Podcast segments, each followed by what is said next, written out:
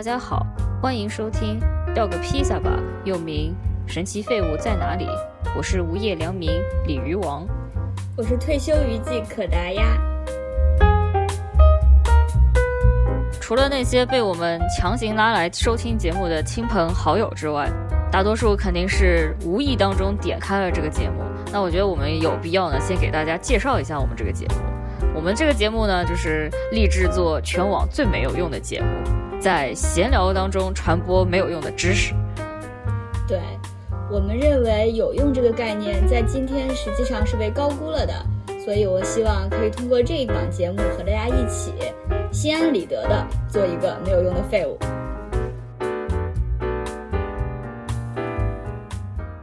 时下最热的选秀节目，我们两个人有点跟不动。大家看我们的这个 title 就能知道，曾经也是叱咤内娱圈的人物。不敢当，不敢当，没有没有。工作的时候跟这些热点是义务，但是现在就纯粹的出于惯性了。我在惯性的驱动下看一下每周的选秀节目，然后发现自己实在是看不过来了。哦，创造营中第一期创就海选阶段的节目里，给我印象最深刻的。就是赞多那位日本选手和刘宇这位中国选手，还有另外一位我没有记住名字的选手，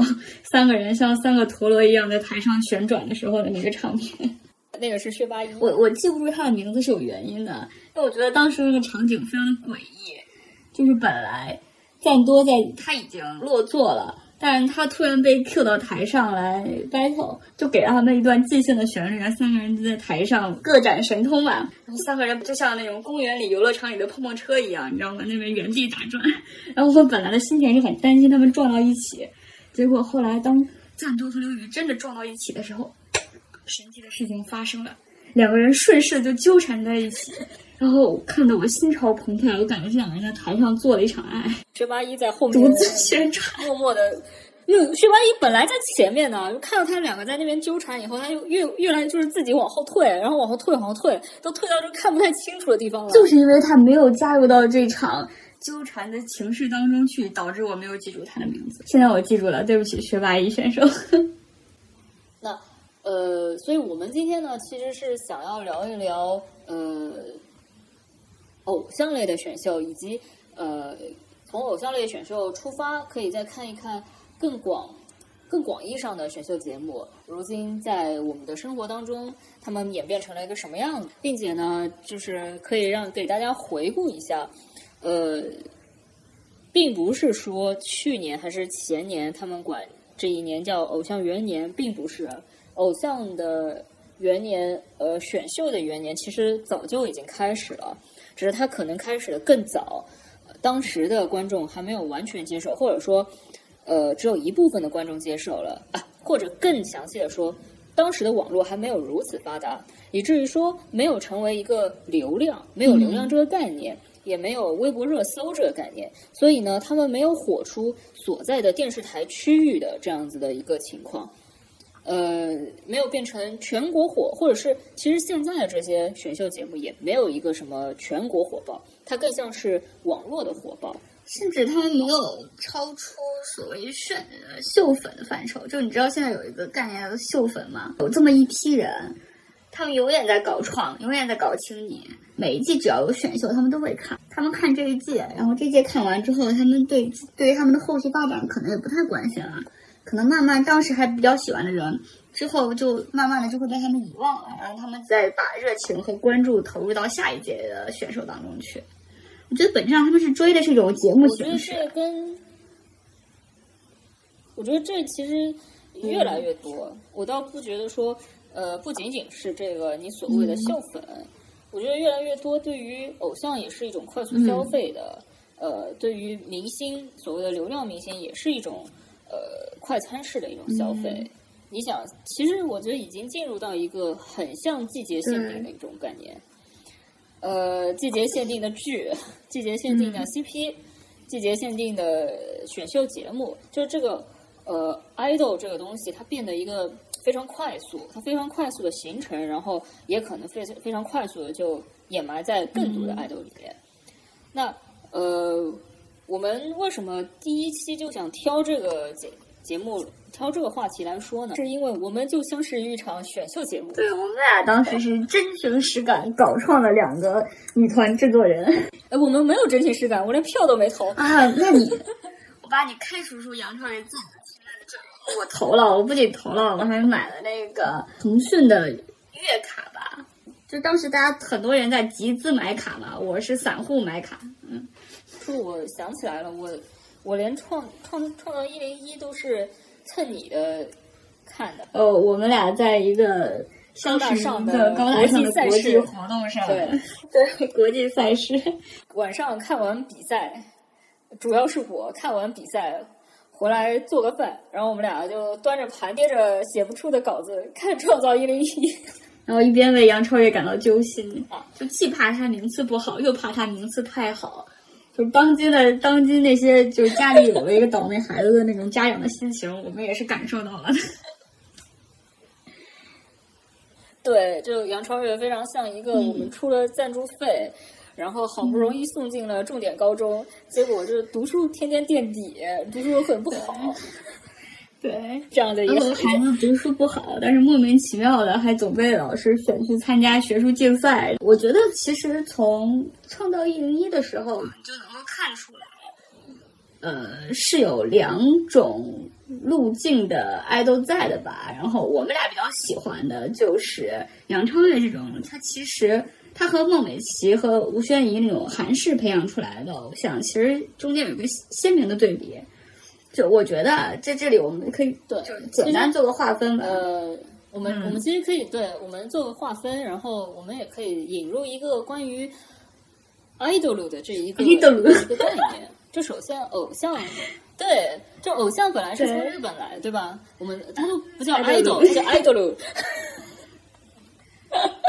对对对，对不对？那那。呃，就是在在日本文化比较盛行，也就是韩流没有盛起的时候，其实 idol 的这个概念就是非常的日式。我觉得像是创造一零一会起来，某种程度上也显示了日语的一个示威，就日语变得不那么呃东亚首位了，韩语变得一个非常呃风靡东亚甚至欧美。从日本来，日本的偶像来说，它是一个非常养成类的概念。就是 idol 是允许唱歌跳舞不好的，可以唱的不好，可以跳的不好。但是大家去看一下那个 AKB 四十八的那个 宅舞，大家可以想象一下，就是那那个东西跟韩娱的那些舞真的是不能比的。要要明确的一件事情是，你不要看杨超越在在舞台上跳的好像很不行，其实即便是 AKB 的这种宅舞，跳起来也不是那么方便的。大家要是觉得这个很方便啊，请尝试去玩 Just Dance。所以我就觉得杨超越只是在就跟孟美岐和就在在他们那一批里确实不太行，但是我觉得他整个的肢体能力还是比普通人就这就像我这种还是好上不少的啊。所以说每次孩子能跳完一个舞，能完整的跳完一个，我都热泪盈眶。对，就好像孩子终于把作业做完了，交上去了，你还想怎样？考满分吗？前面我们讲了那么多，就是做一个简单划分。其实你可以把杨超越，它可以像是一个路标一样的东西。如果你比如说你喜欢孟美岐或吴宣那种小爱豆的话呢，你可以就是左拐韩国是吧？你这边请。然后如果你觉杨超越这种你觉得特别可爱的话，那日语这边请。偶像其实就是允许他不好，允许他是是笨拙的，是青涩的。嗯，他他日后是要怎么发展？他其实有很多路。他除了唱歌、演戏，呃，像日本的话，当然，我觉得其实没有人会去跳舞。真的说真的，因为舞蹈这个东西，你一旦进入专业领域，它不是你这个街舞可以去的。但是有一个东西你可以去做，就是编舞的。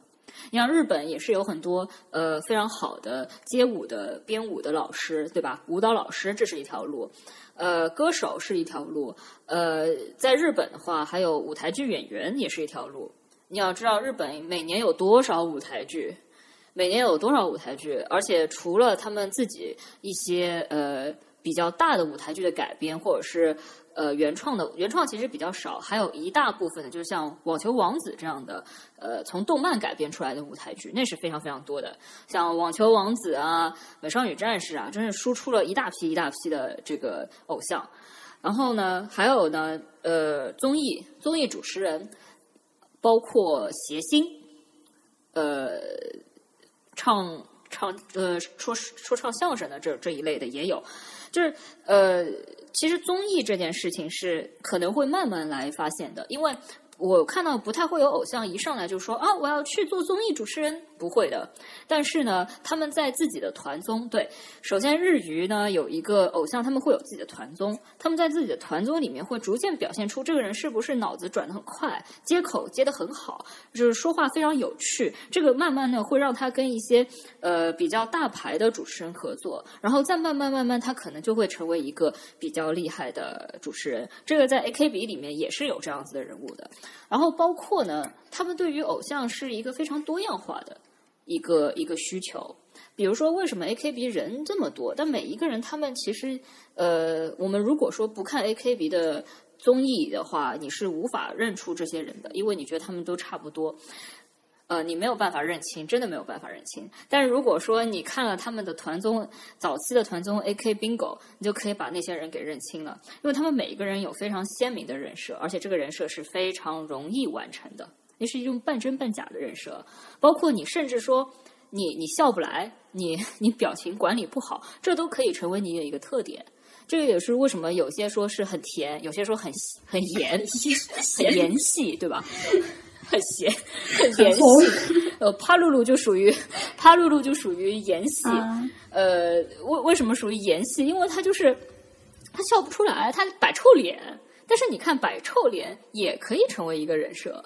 就他们的人设非常非常容易达到，他不是一个呃那个特别难的人设，所以呢，这个人设呢就不会崩。你比如说，你你一直是演戏的，哎，今天非常甜的跟人家笑了，然后说啊，这今天好甜啊，很棒啊，就是有一个反差萌，对，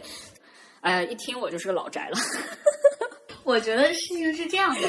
就是国内的爱豆呢，我们也不能够责怪他们都去拍单改剧了，呃，主要针对男爱豆啊，在此啊，就是因为就我们刚才聊到的这些。其实是这个是跟整个的娱乐生态有关系的，就是在日本那边呢，它这些生态的，就是观众群都已经有一定的基数和规模了，而且大家可能付费意愿都非常的良好，就是这个习惯形成的非常好，它有非常多的路径可以在它的比如说个人的才华和兴趣以及收益方面找到一个相对平衡的点。那我可能做演员和我做做模特或者做舞台剧演员，我获得的。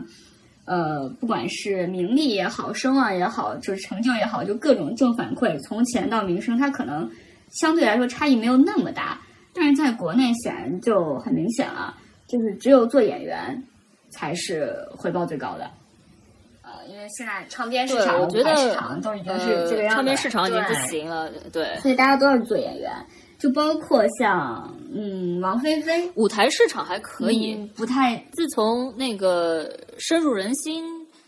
出圈，稍微出圈了以后，我觉得舞台市场好像还可以。可能因为你长期生活在上海，你觉得还可以。这个跟地域有关系，我觉得。就别的地方，其实你你舞台，你至少首先你需要一个场所吧。这个场所就就就在国内的普及率其实就不高。就是国内，你想想，有真的有标准化的那种场所，就是那种舞台剧院，有几个呢？不是很多的，大城一线、一二线城市可能才有一些。对，总的来说，我们我觉得我们其实整个的对于偶像的一个印象，我是建立在对于日系偶像的印象当中的，所以我是可以非常喜欢像杨超越这样的选手的，因为他其实是一个。日系的一个概念，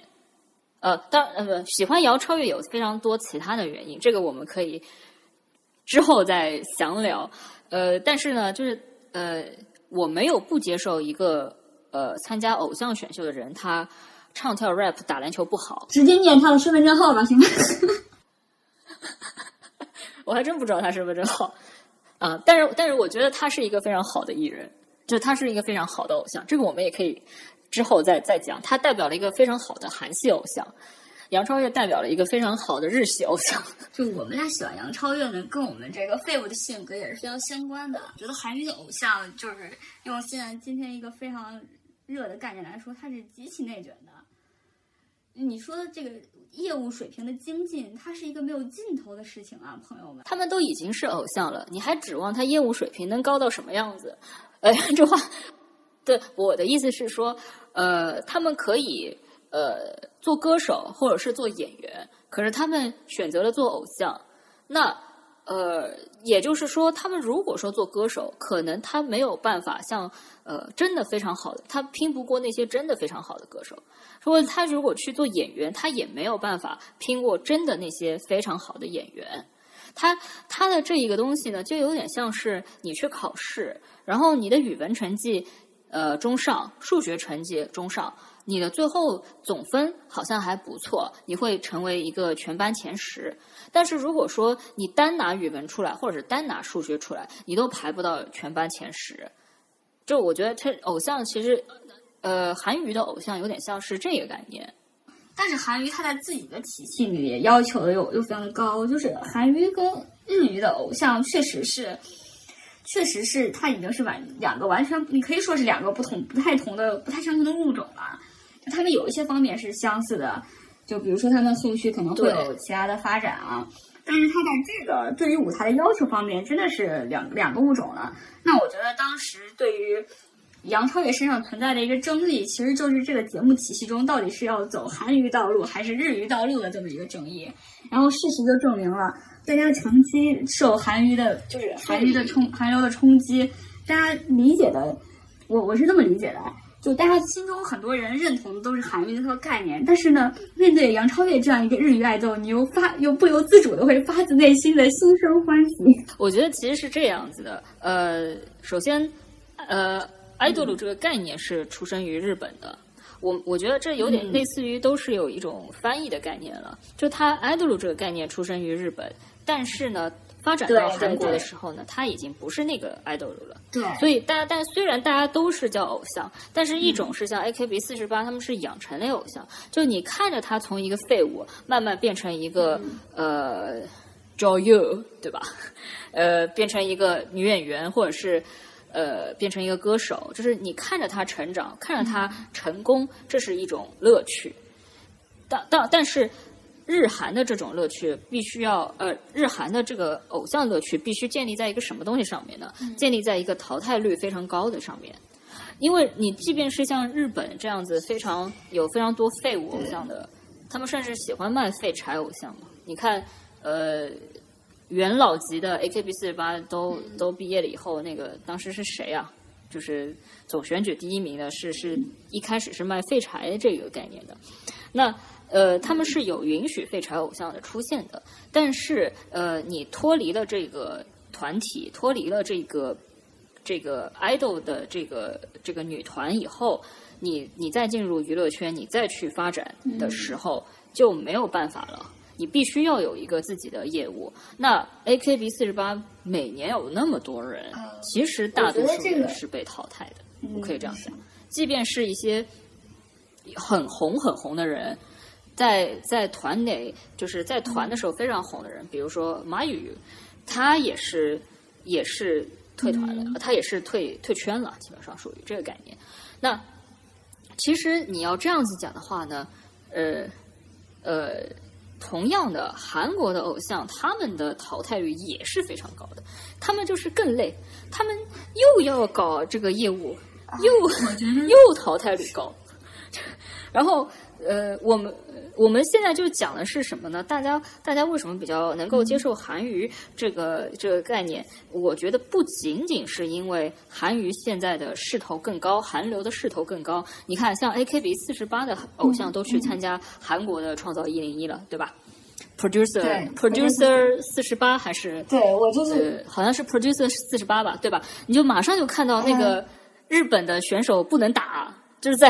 在在那个唱跳方面不能打。我就是看到了他们的限定团推出来的军团一般的舞蹈之后，我就感慨了，韩娱真的太卷了。我觉得他们早晚有一天要走向大 V、科威范那条路，在舞台上大变活人，你知道吗？我觉得这个不是韩，不单单是韩语的问题，就是大家比如说看《创造一零一》，可能更觉得说啊，一个偶像要有业务水平，唱跳的业务水平以外，我觉得这个也是长期以来中国人的一个概念，因为中国没有。Idol 这个东西，对吧？我们长期以来看到的东西都是呃唱歌比赛或者是呃跳舞比赛，那是一个非常就特别是唱歌比赛，就是大家。呃，从很小的时候，中国就有很多的唱歌比赛，而且都是有什么专业老师啊什么的。我们都不说什么青歌赛了，《中国好声音》对吧？它也它也是一个其实是想要找唱歌唱得好的专业人士的这样的概念。所以中国没有一个偶像的选秀的概念。但是，但是我我觉得我觉得要这样子讲，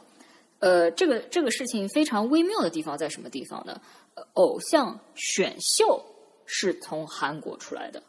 日本并没有说偶像的选秀的节目啊，日本有美少女选美，对吧？这个是有的，可是它不是它不是选秀的节目。那那这个地方微妙的地方就在于，当一个节目它有一个选秀的概念里面在里面的时候，本能的大家是觉得说，那肯定是选能力优秀的人呀。对吧？因为它是一个比赛嘛，那我肯定是选能力优秀的人。可是呢，偶像这个东西，你又如何去判断他的能力？偶像能力一定是唱跳 rap 好吗？我觉得肯定不是啊。我觉得选梁超越这个事情是一个看似很轻松，其实底色非常悲观的一个事情。它轻松的一面在于，好像你不需要。业务水平多么的高，然后只要你的性格中有一些魅力，你有一些可爱的点，你就能够获得大家的喜欢，你就可以成为一个职业的爱豆。这个东西它是一体两面的，一方面好像似乎你不用那么努力，但一方面这个东西是你怎么努力也没有用的。观众缘这个事情是一个玄学，不喜欢你的话，你无论如何我都不会喜欢你了。对，它其实是个非常残酷的东西。比如说，就当时黄家帅是很大的一个争议，就觉得他什么都不行，还不配成团。还不配出道，或者如何如何的，呃，以及就是中国观众更容易接受的，还是说你被选择出来，然后是因为你有某项的业务技能，你在这方面别的别的东西比别人要强，这个东西你不觉得就跟中国人长期受的教育是有关系吗？对，就是有用的教育有关。对，大大家不相信世界上存在于没有理由的，一定是我做对了，做好了什么，对。才有人喜欢我，哪怕是父母的爱也是这样的，就是爱背后一定是有条件和代价的。而且大家对于一个人的好、一个人的成功的定义非常的狭隘。对，然后以至于有些人要要通过这种方式来说服自己。我相信，比如说他有个人喜欢孟美岐和吴宣仪，肯定跟他跳舞好有关系。但是我不相信仅仅只有这些。但是这个理由好像拿出来之后很有说服力，但是很多人就。就当时真的有很多人，好像他不太敢理直气壮的说我喜欢杨超越，因为他们说不出什么具体的理由。我们不一样，我们就敢，我们就敢。当时很多人问我们为什么喜欢杨超越，我们说因为他傻。其实我们内发自内心不觉得他傻，而且当时有很多人觉得杨超越是心机女，她卖傻。这个你们就是真的是说不过去啊！她要是真的卖傻，她的所有的行为都可以写进偶像剧。可是你在傻白甜偶像剧里面根本看不到杨超越这样好人物。这他是真傻，是的，是的，嗯，不，杨超越他不傻，他的那个傻就是提出了皇帝没有穿新衣的那个小孩的那种傻。这个我们可以之后再详聊。既然我们已经讲到了日韩的偶像的这个进入大家视野的，其实更更偏向于一个韩国偶像的选秀，因为它的模板可能也是从韩国偶像的选秀节目来的，但是。但是我这个时候，我们现在就给大家介绍两款已经糊掉的中国的早年的选秀节目。他们其实的概念是更偏向于日本的概念，不应该说他们的概念是不不明确的，所以他们糊了。他们又有既有这个一点日本的概念，又有一点呃中国人的这个概念。他们，我觉得他们不不包含那个韩国人的概念。我觉得韩国的偶像是非常工业化的，就是你今天这个团和明天那个团，它是可以取代的。但是呢，呃，我们接下来要说的这两个节目，特别是第一个节目，它其实是在寻找个性化的，呃，它不一定要唱歌很好。表演很好，但是他非常具有个性，他有非常大的个人魅力，他有很大的个人标签。所以我们 接下来要讲，就是已经糊到查无此节目的 两档节目，两个都是东方卫视的。我行我秀和加油好男儿。稍稍微补充一下，就他在当时的这个节目，在当时其实还是有一些声量的，就是谈不上和超女、快男并驾齐驱吧，但是至少在当时，我觉得都还是有很大的观众的。我们现在好像我们往回倒推，就是梳理中国的偶像历史的时候，好像就很少提到这两个节目了，对。但是，但是，其实你对我们那天聊的是，我们在准备这期节目的时候聊了一下，我们发现这两档节目其实，呃，一个是首先在现在看来，它其实观念是更超前的，相对于同期的超女和快男来说。另外一个方面就是节目虽然糊了，但是节目选出来的人有一些真的不糊。呃，当然，我觉得这些人红了也不能因为就是他们红了，我们就说是这个节目的功劳。就是节目输出了这样的人，可是他们红是靠自己。对，我觉得这个就验证了我们之前说的，这两档节目确实就是他做到了他想要的，就是选出那些有可能红的人。对，现在讲就是我行我秀，呃，他们选的是那种会成为巨星的歌手。我觉得他的概念其实本身是这样，你要知道，我行我秀的制作方不是只有上海文广传媒，还有环球唱片。然后，《我行我秀》的播出时间呢是二零零四年到二零零九年。它呢是呃，无论你是男生、女生还是组合，都是可以去参加的。你可以秀你的音乐才艺，比如说你会弹吉他，你会你会做什么？薛之谦就是当年呃弹着吉他上去的。呃，对，薛之谦当前当时薛之谦那一届吧，薛之谦那一届的冠军是刘维，然后薛之谦是亚军，嗯，然后我记得印象非常深刻，薛之谦那间有呃那那那一届有一个有一个选手叫君君吧，长得非常的帅气，非常漂亮，就属于漂亮的那种帅气。然后呢，他唱歌很烂很烂，就对不起，就是他唱歌会。会会走音，就很就已经不是说声线好不好，就他唱歌会走音，但是他其实也呃一直很有人气，也走到挺后面的。然后呃，我行我秀的那个指导老，不是说当时他评审吧，那个时候没有说导师这样的说法，就是评审，评审是环球唱片的制作人，唱片制作人。那我我我我现在要先给大家普及一个概念，就是唱片制作人是干什么的？大家可能经常会听到这个词，比如说这张唱片的制作人是张亚东，这张唱片的制作人是李宗盛。然后因为制作人呃往往也会做一些实操，做一些作曲啊、编曲啊这样的活动，所以呢，很多人会觉得制作人啊就是作曲嘛，对吧？或者是作词，呃，或者是搞编曲的，其实不是。制作人呢，类似于电影里面的。导演的这个概念，也就是说呢，他来评估这个艺人的这张专辑要走什么样的风格、什么样的路线，给这个艺人怎么样子的定位。所以，为什么说呃，在欧美制作人他们是非常具有势力的、非常具有权力的这样的一个职位？因为很多欧美的 diva 就是就是因为感谢他们的制作人，所以才能让他们一举成名，一张。专辑爆红，销量超高，这个跟制作人的定位非常有关系。那所以制作人是一个看人非常准。你其实可以很明确的看到，我行我秀从一开始，他其实就是想要培养一个非常红的歌手这样的概念，并且这个歌手他是有人格魅力的，他是会被喜欢的，他是可以呃大卖唱片的。这个是我行我秀的一个一个概念，然后这个概念其实在当时来说是非常呃有争议的，因为我行我秀出了非常多的很有个人特色、很有性格、呃很帅，但是唱歌不怎么样的人，甚至你可以说他们最后拿冠军的人都不一定是唱歌最好的人。但是这个里面其实灌输了一个概念，就是说，呃，我要找的是是一个成为巨星的人，成为巨星的人不一定是能力最好的人，但这个我觉得也是我行我秀糊的原因了。我觉得对于观众层面来说，就是我们刚刚提了几个选手，大家能发现这东西里面有有男有女，包括戚薇当时是不是跟袁成杰组合一起参加的节目啊？我们刚刚没有提啊，没有提吗？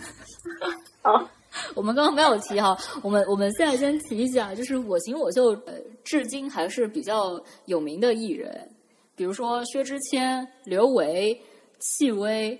张杰，嗯张杰有必要聊一下，就大家很多人知道张杰是觉得他是快男，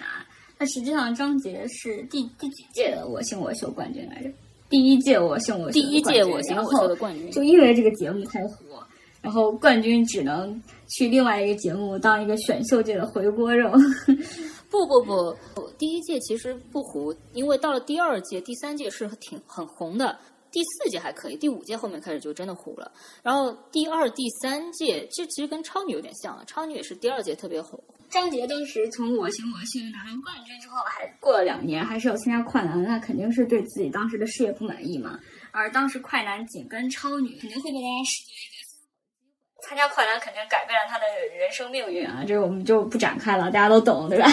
啊，但是我觉得这就是跟我行我秀，它之所以就相比快男超女，它不管当时就当时可能就没有快男超女要红，然后现在我们从回顾上来看，它更是很少被提及的一大原因，就是因为。他这个节目没有给大家一个固定的预期，就是中国观众对于你要不要明确的知道我们这个节目是在干嘛这种，或者大家要给自己一个支持这个选手的理由，这个事情大家是很长很长时间，直到现在，很多人都还是抱有这样一个观念，觉得这也是为什么就是超女快男，然后。中国好声音能够火这么久，包括《明日之子》这个，腾讯投入了很大的声望、很大的力量，但是始终都没有红起来，只火了一个选手，就是毛不易的这个已经搞了四季的选秀节目，他其实就有点像当年的《我行我秀》，就他也是一年选男，一年选女，最新的一季开始选乐队组合，他的赛道也是非常的莫名，甚至有一条由杨幂掌管的盛世美颜赛道，你说他的标准是什么？嗯。这个事情上有一个东西，就是跟大家非常执着于追求有用是一样的。因为有些东西的成功，有些东西的有用，你觉得它是可以量化的，你甚至觉得说你是可以去判断的。但很多观众都可以觉得说，我虽然唱歌唱不好，但是我知道什么是唱的好。你真的知道吗？或者这么说吧，大家对于唱的好这件事情的标准是很狭隘的，也不是大家不针对我们的节目听众。相信我们节目听众能听到现在，应该是已经有了做朋友的基础。但是，但是很多人确实这个标准是非常非常狭隘的。我记得第一届的《中国好声音》出来的时候，呃，我跟我朋友一起看，他当时说了一句话非常正确，他说：“你看这个里面选出来的都是一些唱大歌的人。”很少有唱小作品的人。这个地方，我们可我可以推荐大家一首歌，叫《飙高音》。马来西亚有一个歌手叫黄明志。然后呢，呃，我们我们暂且不表黄明志这个人的呃，作为一个华人，在某些在台湾出道的，呃，不是在台湾出道，就是一个目前居住在台湾的一个马来西亚华人歌手。他的这个屁股是不是是不是歪这件事情我们暂且不表，呃，但是因为黄明志还没有被音乐平台封掉，所以我们觉得黄明志应该还是可以的。呃，他的他呢，呃，有一首歌叫《飙高音》，然后呢，他在那个飙高音的歌里面呢，呃，做了一个伪选秀的场景，就做了一个他好像自己去参加选秀，然后还会给那个。视频上面标一些角标啊什么之类的，他写的歌词呢，就是我要在这里飙高音，飙完高音以后再一个转音，然后我的就是 我的这个经历又非常惨，但是这怎么怎么样，就是基基本上他他其实就是现在很多所谓的大歌那些一开始啊，我觉得现在其实越来越少了，现在也非常的。呃，比较能够欣赏一些小作品了。就当时一开始，呃，《中国好声音》一上来的那个海选前几期的时候，的确选了很多唱大的。黄明志后来又和李佳薇，也就是新加坡那个飙高音飙的非常厉害的这个这个女歌手，一起又唱了一首歌，叫《一起飙高音》，大家可以去听一下。说回我行我说回我行我秀，然后我行我秀完之后。就感觉东方卫视没有怎么吸取教训，反而变本加厉搞出了一档。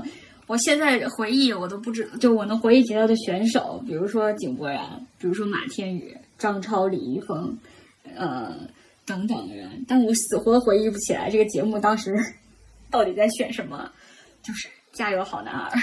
呃，我不觉得东方卫视没有吸取教训呀。你知道《加油好男儿》播出时间是什么时候吗？是二零零六年。二零零五年超女大火，二零零六年啊，他们搞了一个男性选美节目《加油好男儿》。他真的是男性选美节目，各位各位听众，他真的是男性选选美节目。为什么这么说？大家想想，选美选选出来是什么样子的人，对吧？选美其实某种意义上也是一种选秀比赛。选美选什么？选美你可以有才艺，才艺可以是说相声，你不一定是是是那个唱歌，对吧？当然，可能有些选手就选美嘛，毕竟要比较优雅一点，没有人真的去 去说说相声，也是有的啦。我非常我非常期待有一个什么天津来的选美选手在台上唱快板，我绝对会给他投票。然后，加油好男儿他。是以所谓以全面素养来来确定名次的，他不是只是唱歌。哎，你看这个事情，他说的越笼统，他就越没有。他你知道他还有什么 答题环节？就就是唱歌、演演戏，然后演小品，然后机智，机智，机智，机智也算是一个，就是你要去答题，你的机智也算是一个评选标准。然后人气，短信投票的人气。这这当然是很重要的。那这个其实就是看你是不是有观众缘，你是不是有这个资质，你是不是有这个资质成为一个明星、歌手、演员是有专业水平的。但是明星，对明星就一定是一定是要呃被很多人喜欢，他可以被很多人讨厌。比如说。有百分之五十的观众特别喜欢他，百分之五十的观众特别讨厌他，他也已经是一个明星了。对，呃，而且他会随着时间变化的。比如说，我觉得李宇春就是提选秀不得不提的一个人，他在当时可能像你所说的，就是可能因为当时正处于一个比赛的阶段，那比赛呢就一定会有竞争嘛。当时有些选手可能确实对他抱有极大的恶意，然后有一方面有有一方面就有人对他抱有强烈的支持。但是我觉得这个随着时间的推移，就是李宇春，就是他整个人还是就稳稳稳的站在了这里。我觉得讨厌他的人是明显的变少了。李宇春是典型的节目红人也红，李宇春一直到现在都是稳坐稳坐泰山的一个一个歌手。其实我觉得很多人他现在的事业还是需要借一些节目的光的。就比如说，当时我很喜欢周笔畅，然后现在我还也还挺喜欢的。但你不得不承认，在事业上，他确实是就各种资源方面吧，主要是商业资源方面，他确实跟李宇春是差着一个梯队的。说到蹭国际电影节红毯这件事情，我经常会想到很多女星。就你不能说他们走的名不正言不顺，只不过他们是通过作品之外的正规的道路，受品牌受邀或者品牌代言人的道路。很多时候大家忽略了，其实这种活动李宇春也参加了很多。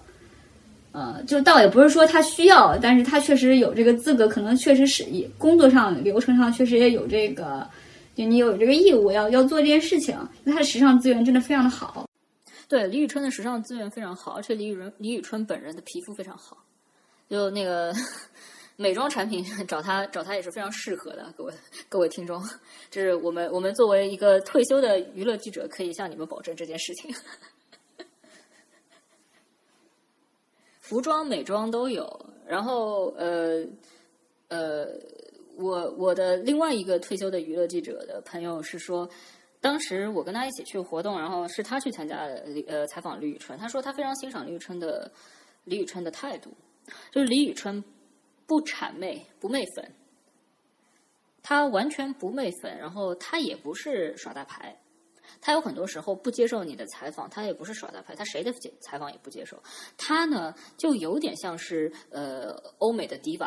diva，diva 的态度就是好，我接受你的采访，你来，嗯，我跟你说这个，我跟你说这个，是一个非常比较理性的一个东西。然后呢，我也不会为了让给你留个好印象，我故意要去做一些好像看上去呃性格很好、非常周到的这样子的行为，他不会，所以他看上去有。我想到了谁呢我呢？们想到了很多人，诗诗不要说，这我们虽然 退休了，还是要谨慎一点。李宇春她不是这样子的人，她她不会说为了谄媚怎么怎么样。然后你看李宇春也不是很宠粉，就是不是说他对粉丝不好，他当然也会有一些互动了，但是他不像是呃现在很多的呃流量明星那样。就是拍一个自拍啊，或者什么样啊，就是什么呃，今天我跟大家一起过情人节啊，我诸如此类的文案啦，就是就是非常会宠粉。呃，李宇春也不是这样子的人，所以呢，就是这个是明显，其实有一个比较大的区别，就是为什么他可以这样做，说明他真的是。呃，有底气可以这样做，他他的粉丝不会因此而流失，他也不需要应用这种方式来吸引更多的粉，因为他其实也不是这样子的类型的明星。在十三幺上，许志远采访过一次李纯，然后当时就采访了一些他的粉丝，就是当时跟他一起长大的粉丝，现在可能就是八零后或者九零后。他目前已经对成为了一批非常有购买力的人。李宇春的粉丝确实非常的长情，然后这批人他可能并不是现在网络上最活跃的人，但他但他们的在他们各自领域的话语权和影响力和声量，这一点不是说欺负年轻人或者怎么样，那肯定是跟目前的就是比如说流量明星的主要的支持者，大家都还是学生的话，确实是无法相提并论的。就是等等学生现在的学生长大了之后，可能又是另一番景象。但是目前就是，对不起，确实是这这帮人掌握了更多的资源嘛。这个事情我觉得有一点点点点可以像你记得当时蔡徐坤的粉丝所挑战了周杰伦的粉丝一样，有一点点像。年轻人就是生在一个现在的微博舆论场上，他有一种错觉，就好像听不到你什么声音。但实际上，这是一批沉默的有力的存在。对，其实事实上是也说出了一个网络的一个复杂性。它网络工具既体现了某一些情况的，就是一种大体的情况，但同时它并不是你所能看到的全貌。你因为网络它不是所有人都会去使用，不会。就我不是说没有人，就是不是说大家不会都去上网，而是说，呃，比如说像微博，其实是很多人不会用的，很多真的占据了一些资源的人是不会去用微博的，因为它够了，他不需要这个东西。就微博更像是一个造声势的地方，那有一些人他不需要那样子的声势，所以，所以。网络世界不是你所看到的全部。刚才说了这么多东西，然后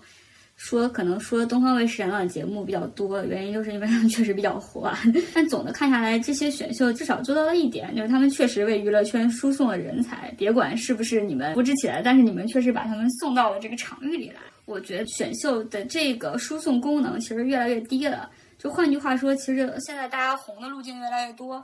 越来越不需要这样的一个认证了。有一些人他其实已经有资源了，或者是他已经谈好了某些东西，但呢，他可能还差一点点那样子的流量的名气，所以呢，他就来这个地方先滚一圈，有点像是镶了一圈金，然后呢，再去演演单改剧啊，或者是呃其他的什么。你要知道，能拍单改剧这个制作公司不简单啊。因为单改剧不是那么容易可以播的，呃就是越来越多的选拔，其实早在节目前就已经开始了，甚至节目前可能就已经结束了。就以后甚至可能会出现这种情况。慢慢的，其实东西还需不需要呢？或者它会呈现出什么新的形式呢？那就说不清楚。这个这样子的情况，对于呃认真的来参加比赛的人是非常的不公平的。这个我不得不说，并且是非常残酷的。就我们不说是杨超越这样子类型的，可能是个废柴，但一个受人喜欢的这样子的一个一个优势的这样的选手，我觉得就这个是非常对一些苦练唱跳，并且有一定这个实力的，但是后边的那个经纪公司呃实力又不是很强的这样子的选手，他们是非常不公平，因为他们有可能真的是希望。通过这样的一个节目可以出道，就他出道了以后都不一定有资源，他只能靠一步一步走，走一步看一步，他只能这个样子。事情是这样的，其实对于很多艺人来说，选秀节目就有点像高考一样，就是你把握住这个机会，你可能就能改变命运了。但是，就跟我们经常在教育领域经常说的，也也讨论了一个很久很久问题，就是寒门是不是很难出状元了？我觉得这个东西现在放在选秀节目中也是一样的。就去年青你让我非常，我个人非常反感的一点就是，很多选手在宣传的时候，包括他粉丝在卖他的安利的时候，会说他是大小姐啊。天生公主啊，会把他们的家境也一并放在里面来说，是这个事情是让我是有点不适的。我就觉得像杨超越这样的底层女孩，可能之后在娱乐圈会越来越少了。但我觉得也有很多人，他们就是不喜欢你卖底层的人设。这个对杨超越来说，她就不是个人设啊，她就是一个客观现实嘛。如果她真的要刻意拿自己的悲惨经历来讲，我觉得你不喜欢也 OK。但是你反过头去，因为他的家境很好，装修肯定非常的豪华，父母看起来，呃，修养很高，就因此觉得他更值得喜欢。我觉得也是很没有道理，这是另外一种慕强的体现吧。家境好的孩子，可能成长过程中你就更容易接触到，嗯，比如说学习以外的一些资源啊，你可能就会有一些唱，家长就会注意你一些才艺方面的培训展示，不管是不是为了出道。但是你感，然后你感觉资源就会可能真的是会越来越像这些本来就是先天就有家境很好的人身上聚拢吧。事实上，不管哪行哪业，就算你是一个完全靠嗯知识的存储、知识的运用，或者是靠一个技术怎么样的这个领域，呃，大家通常都会很很去赞扬呃一些成功的案例、成功的人。赞扬他在在这个事情上能力的高超以及他的努力，但其实大家非常非常呃经常会忽略一个事情，就是他的基础。即便是比如说学术领域，大家觉得啊，这个就一定是很聪明啊，他做到什么？学术领域有多少学二代？我觉得你说这个非常对，这个有一个特别直观的案例，就是溥仪去鉴别文物，他鉴别的非常的准，因为他怎么鉴别？他真的不知道，就是因为我没见过假的。你说这你怎么比？包括做生意也是一样的，比如说有人说啊，你看他这商业奇才啊，多少多少几岁就怎么样了？你说这个人啊，特朗普很蠢啊，看上去很蠢，可是人家你看商业做的很好啊，这你这么有钱，他一定有本事。我爸要是给我一亿人民币创业，我也很有本事啊！我全部我全部全拿去存，我一年有多少钱啊？对不对？这所以对这个，所以就是大家放松一点，真的有时候不要太过苛责自己，可以去苛责自己的父亲。大家不要太过苛责自己没有用，有的时候没有用，真的不是因为你没有用。我们这个节目就是希望给大家提供一些这样的正能量。对，希望给大家提供在哪里摔倒就在哪里躺好的能量。那个摔倒不是因为你的原因，有时候真的不是因为。那我我觉得这个好处就是让大家看到了说这个现实，大家可以看清楚这点以后，我觉得对生活当中很多事情都要去释然。对，主要是呢，大家我我比较反感的就是很多人只看到了这一点，然后但是反过头去苛责那些和他基础相似的，甚至还不如他的。更底层的人，这个是我比较反感的。这个就是双标了，这真的就是双标。大家去看到这个以后，大家对世界的秩序有了更加的新的认识以后，呃，其实我觉得应该是对更多的人有更大的宽容。嗯，有一些人他可能真的不容易。对，嗯，我们对对自己也要多点宽容，自己真的不容易。刚刚主要在讨论是唱跳类的选秀节目，但实际上如果放在广义的选秀节目来看的话。还有一个，我觉得姑且称之为预言类选秀节目吧。觉得《奇葩说》、脱口秀大会，包括吐槽大会，可能都可以算在内吧。就他们输送的就不是舞台上的人了，就他们输送的就是那些吐槽的人，就是坐在一旁代替观众进行吐槽的人。哦，我觉得这这几个这几个节目的这些参赛的选手，甚至一些大红的人，他们应该去念一念我说那个去口业的佛佛经。我们本来有想过要不要把一句去口业的佛经做成一个旋律，然后放在我们的片头，作为我们的片头开场音乐。因为我觉得我们俩做这个节目一定会得罪很多人，这样每一位听众点击一次这个节目，这个这个佛经播放一次，就帮我们去了一次业障。我是抱有这样的心思。但是我们其实并没有，我们并不针对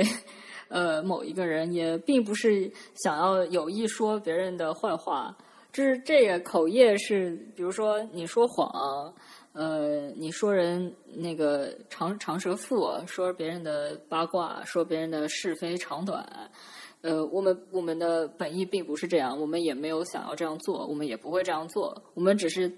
呃非常热心的对于社会的各种形态进行轻微的点评。呃，还有一个现实原因就是这句话真的很难念，然后我试图给大家念一下。是希望就是提供给有需要的朋友们，他应该这么念：嗯巴扎嗯萨多轰，差不多吧。大家如果说日常生活当中，呃，毒舌了、嘴碎了，自己也觉得非常后悔的时候呢，就是要诚心的悔过，一口气念七遍，呃，那个各路菩萨会来就是保佑你去掉这个业障。呃，我我很认真的说这句话哦。我是很认真，我我不是在开玩笑。对，我我后来想了想，就是不要放在片头的原因，就是因为我们也没有造那么多的口业，就没事儿不要总去麻烦菩萨。对我们，我们不想经常麻烦菩萨，有菩萨要管理天下。但但是大家可以可以就是去呃上网查一查也行，就是因为我觉得呃。你也知道现在的世界是这个样子，多多少少难免有可能会毒舌一下什么人。但是你如果真的听了我们节目可以放过自己的话，你应该也能放过别人。对，好，我们回到这个 语言类的人才出现了，是是是，首推傅首尔，恭喜傅首尔拿了 B B King。啊，恭喜恭喜！虽然这是一季我一一分钟都没有看的奇葩说，但是还是恭喜一下。就是除奇葩说之外，我再见到他就是在一档李诞主持的叫做《做家务的男人们》这样的一档综艺节目中，就是李诞就是率领着以傅首尔为主的几位嘉宾，就是坐在后台，然后看那些明星嘉宾录制的节目。就是傅首尔和她的老公还不够格去做家务。但是他们可以在后台吐槽那些做家务的人。其实现在就是这种形式很常看到，大量的所谓的嗯真人观察类综艺诞生之后应运而生的一个东西，谁谁的反应就也会成为了一个节目中的一个亮点或者热点吧。对，比如说我们现在就一直在顶韩美娟的 reaction，就这个嘉宾呢，你看他又不贡献主干内容，那这时候就需要一些这样的人，他有一些。他有一些快速的反应，他说话非常有趣，就他能，他可能和你 get 到了一样的槽点，但是要么表现的比你夸张，要不说的比你有趣，或者比你毒舌，口业造的造的比你重，对不对？然后，然后他们就是来呃代替我们做这件事情。那这种嘉宾呢，又不宜请太贵的，那这种炫富说话这一题就非常合适。我忘了是哪一位法国作家，忘了是伏尔泰还是卢梭写的，呃，还是。笛卡尔写的，他说：“呃，一本好的书，并不是写了你所不知道的东西，而是写了你知道的东西。其实就是有很多东西你自己心里是知道的，但是你没有办法很好的表达出来。然后这个时候呢，有人替你说出来，有人替你写出来，你会觉得哇，他说的好好啊！我觉得其实这个可以引到我们的下一个话题，也是我们之前就是注注意到的一个话题，就是。”专业的主持人其实是在渐渐消失的。就比如说我们刚刚我刚刚提到的那个李诞主持那个节目，其实不是特别典型，因为他那个节目严格来说不需要主持，他只是需要李诞在那边组织一个现场讨论。更典型的可能还是《创造营和青你》这样的节目。